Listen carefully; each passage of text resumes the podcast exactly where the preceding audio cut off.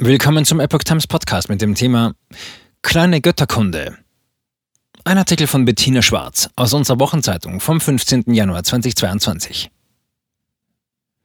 Vom Anbeginn der Zeit richteten die Menschen ihren Alltag und ihr Leben nach der Natur, den Gestirnen und den Göttern aus.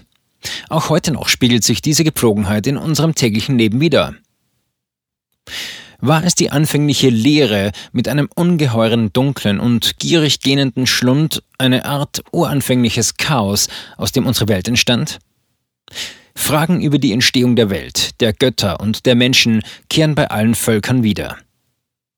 Die in der Natur wirkenden Kräfte, die Bewegung der Himmelskörper und der Wechsel von Licht und Finsternis, von Sommer und Winter waren existenzielle Indikatoren für unsere Vorfahren. Die Germanen waren der tiefen Überzeugung, dass Finsternis und Kälte die Keimzeit des lichten und warmen Lebens ist. So rechneten sie die Zeit nach Nächten und Wintern.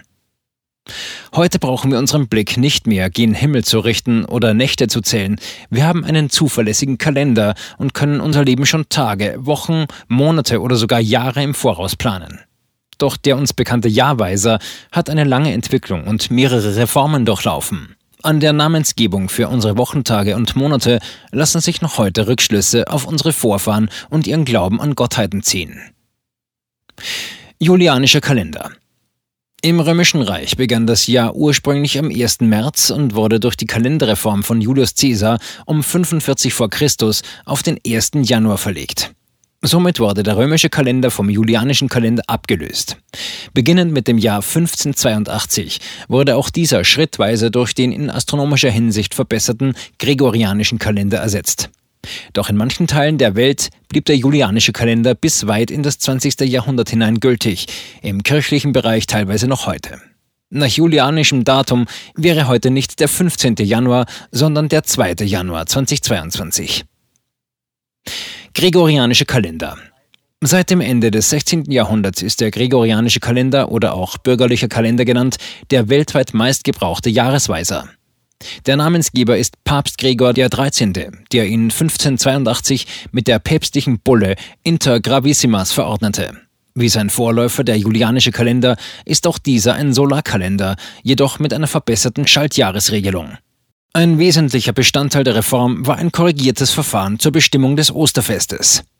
Auch war ein einheitlicher Frühlingsanfang zum 21. März sowie ein einheitlicher Jahresbeginn zum 1. Januar relevant. Da Januar im Lateinischen Ianua heißt und Tür bedeutet, ergibt es natürlich Sinn. Auch bot sich die Nähe zum Christfest und der Wintersonnenwende für diesen gewählten Neujahrsbeginn an.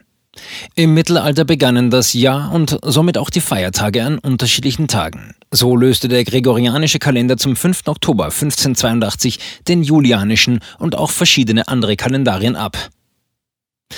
Jeder Wochentag für einen Gott. In vielen Kulturen wurden die Wochentage nach Gottheiten oder Himmelskörpern benannt und noch heute ist die ursprüngliche Bezeichnung erkennbar. Die Germanen nahmen sich die römischen Götter zunächst als Vorbilder, entschieden sich später jedoch dazu, ihre eigenen Bezeichnungen zu wählen. Auch lässt sich anhand der Wochentage ableiten, welcher Stellenwert diesen Göttern eingeräumt wurde. Zur damaligen Zeit galt der Sonntag als Wochenbeginn und wurde bei den Römern nach dem Sonnengott Sol, also Dies Solis, getauft. Auch die Germanen konnten sich mit der Sonne identifizieren und benannten den Sonntag nach ihrer Sonnengöttin Sunna. Da bei den alten Germanen der Mond der Bruder der Sonne ist, folgt auf den Sonntag der Tag zu Ehren des Mondes. So wurde dem Gott des Mondes Mani der Montag gewidmet. Die alten Römer nannten ihn Dies Lunae, der Tag des Mondes. Der Dienstag gedenkt des römischen Kriegsgottes Mars. Die Germanen nannten ihn Tius, Gott des Rechts und Schutzherr der Ting-Versammlung, Volks- und Gerichtsversammlung.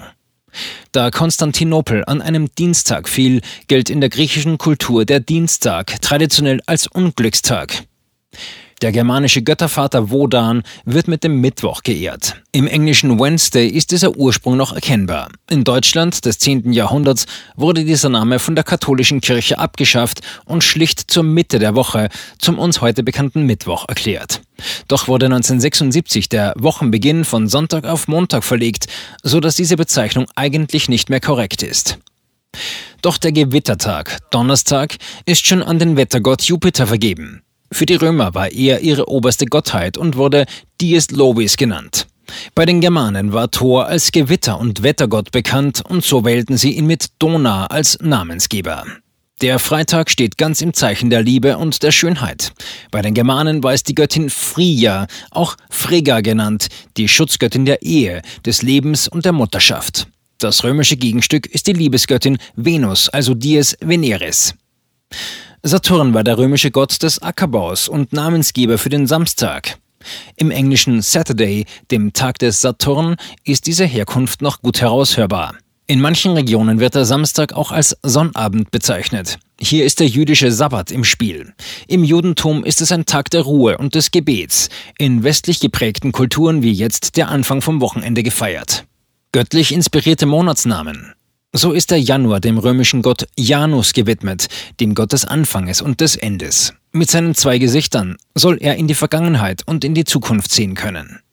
Nach damaliger Tradition fand im Februar das römische Sühne- und Reinheitsritual Februar statt. Und so kam der Februar zu seinem Namen. Der März verdankt seinen Namen dem römischen Kriegsgott Mars und war im frühen römischen Kalender der erste Monat des Jahres. Grund hierfür der Frühlingsbeginn auf der Nordhalbkugel. Namensgeber für den April ist vermutlich Aphrodite, die griechische Göttin der Liebe. Da die Natur in dieser Jahreszeit aus dem Winterschlaf erwacht und sich öffnet, könnte der Name auch auf das lateinische Wort aperire, öffnen, zurückgehen. Der Wonnemonat Mai ist nach der römischen Göttin der Fruchtbarkeit von Maia inspiriert. Juno, die römische Göttin der Ehe, lieh ihren Namen dem Monat Juni. Im Deutschen wird der Monat zur besseren Unterscheidung zum Juli mitunter auch heute noch Juno genannt. Im früheren römischen Kalender war der Juli der fünfte Monat des Jahres und hieß deswegen einfach nur Quintilis, der fünfte. Später wurde mit der Bezeichnung Juli dem römischen Staatsmann Julius Caesar ein bleibendes Denkmal gesetzt. Kaiser Augustus begann im August sein erstes Konsulat und so ist auch dieser Monat einem römischen Staatsmann gewidmet. Der Name September ist ein Überbleibsel einer Zeit, als das Jahr noch im März begann. So deutet sein aus dem lateinischen Septem, sieben, abgeleiteter Name noch immer darauf hin, dass dieser Monat eigentlich der siebte Monat des Jahres sein sollte. Auch im Oktober ist diese Zeitrechnung noch erkennbar. Der Name leitet sich von dem lateinischen Wort für die Zahl 8 ab, octo. Beim November gingen unseren Vorfahren wohl die Götter aus, denn auch hier ist noch aus alter Zeitrechnung das lateinische Wort für die Zahl 9, also novem, erkennbar. Der Dezember reiht sich an diese Stelle mit ein. Dieser Name leitet sich vom lateinischen Dezem ab und bedeutet der Zehnte. Sprache ist lebendig und verändert sich, doch die innere Bedeutung, der Ursprung der Worte, hat sich nicht verändert. Mit dem Kalendarium haben uns unsere Vorfahren ein Werkzeug hinterlassen, mit dem wir zuverlässig planen und leben können und nicht im uranfänglichen Chaos versinken.